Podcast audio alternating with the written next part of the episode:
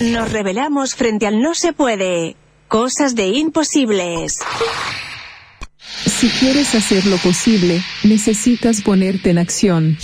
Llegan los tips imposibles. Ideas que se salen de la caja.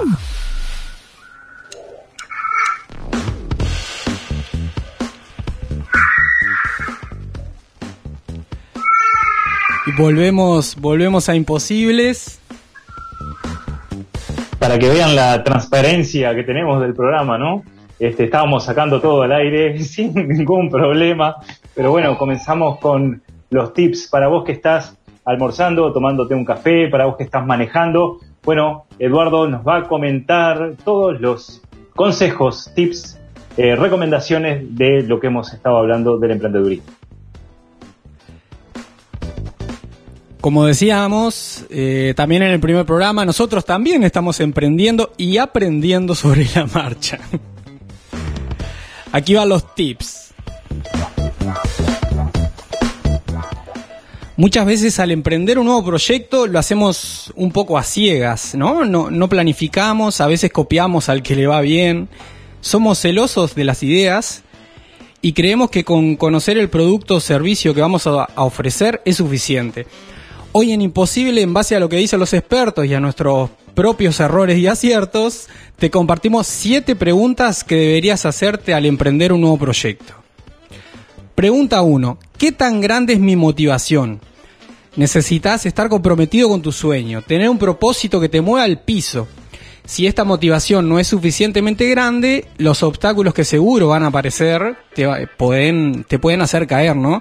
Emprender solo para ganar dinero es muy común, pero es un impulso que a la primera de cambio te hará ir por otro camino. Así que pensalo dos veces. ¿Para qué querés emprender? ¿Qué buscas lograr a través del emprendimiento? ¿Cuáles son las expectativas?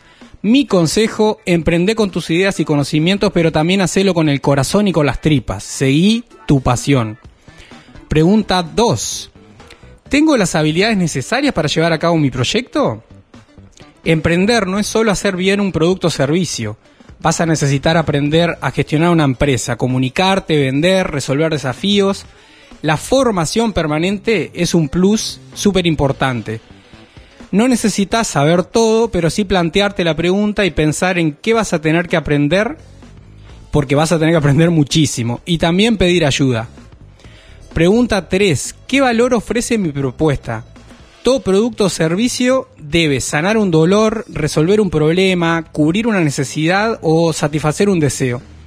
Quizás seas muy bueno como yo lo soy, atando hormigas con un pelo, con un cabello, pero si eso no tiene un valor real para una cantidad suficiente de personas que además estén dispuestas a pagar por el producto o servicio, el emprendimiento no va a ir muy lejos. El valor tiene que ser percibido por vos y también por otras personas. Entonces, pregúntate para qué es útil o valioso el emprendimiento.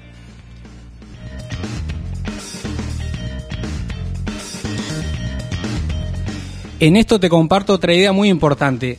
El negocio debe ser mucho más que un producto o servicio. Es fundamental que reconozcas y generes una propuesta de valor, o sea, cómo vas a ofrecer el producto, cuáles son los beneficios, las ventajas de tu propuesta más allá del producto o servicio. 4. ¿Qué es lo diferente de mi empresa o emprendimiento? En la mayoría de los casos no alcanza con que el producto o servicio sea valioso. También necesitas tener un diferencial frente a otras opciones. En esto, ten en cuenta que el principal diferencial sos vos. Si vas a emprender en algo que te apasiona y de lo que sabes, seguro que nadie lo hará exactamente igual a vos.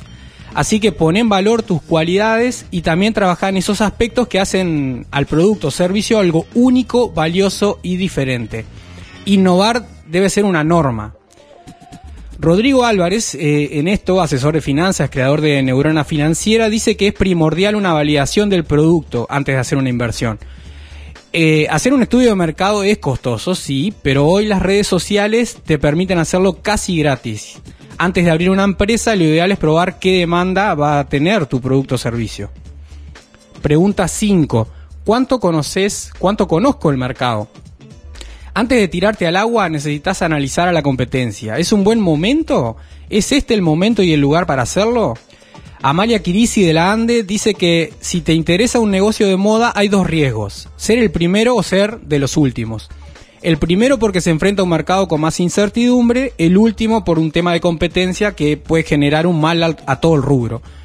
Acordate que el que, el que a otro le haya ido bien no te asegura que a vos te pase lo mismo. No necesitas ser experto en análisis de mercado, pero sí investigar qué otras opciones hay, qué existe, de qué manera la gente hoy está resolviendo su necesidad que tu producto o servicio espera cubrir. Pregunta 6. ¿A quiénes le voy a ofrecer mi solución? Necesitas conocer detalladamente el público objetivo, o sea, cuál va a ser el cliente, a quién le vas a vender el producto o servicio. Y mucha gente responde acá, a todo el mundo.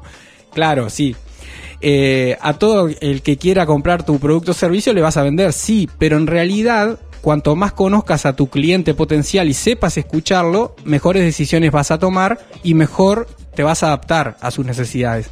Y acá hablo de detalles. ¿Cómo es tu cliente ideal? ¿Qué edad tiene? ¿Dónde vive? ¿Qué piensa? ¿Con qué sueña? ¿Qué cosas le duelen? Armate un perfil, un modelo de cliente. Y última pregunta. ¿Quién o quiénes pueden apoyarme. No todo podemos hacerlo solos. Emprender, como decíamos hoy, es un camino a veces solitario, por lo que necesitamos tener alrededor a, otras personas. Conectate con otros emprendedores, pedí ayuda, investiga dónde y en qué eventos, por ejemplo, podés conocer gente nueva y generar redes. Pregunta a personas con más experiencia, acércate a los expertos, a mentores y reclama el apoyo a las instituciones locales. Hoy existen varios programas e instituciones que brindan apoyo económico y técnico para ayudarte. Si querés, escribinos a Imposibles a través de nuestras redes sociales que podemos brindarte mayor información sobre, sobre estos apoyos. Por último, te recomiendo pensar también en un plan B, es decir, ¿qué vas a hacer si lo que esperás que suceda no sucede? ¿Qué alternativas podés diseñar hoy? ¿Qué, otras posibilidades puedes imaginar? Tené presente que si fracasás, quizás sea duro, sí, pero no va a ser el fin del mundo. Aprender de los errores para hacerlo diferente la próxima vez también es importante. Incluso si decidís buscar un empleo después, la experiencia como emprendedor te va a ser útil y es un plus bien valorado por las empresas. Así que animate, planifica, pedí ayuda y ponete en acción. Da el primer paso.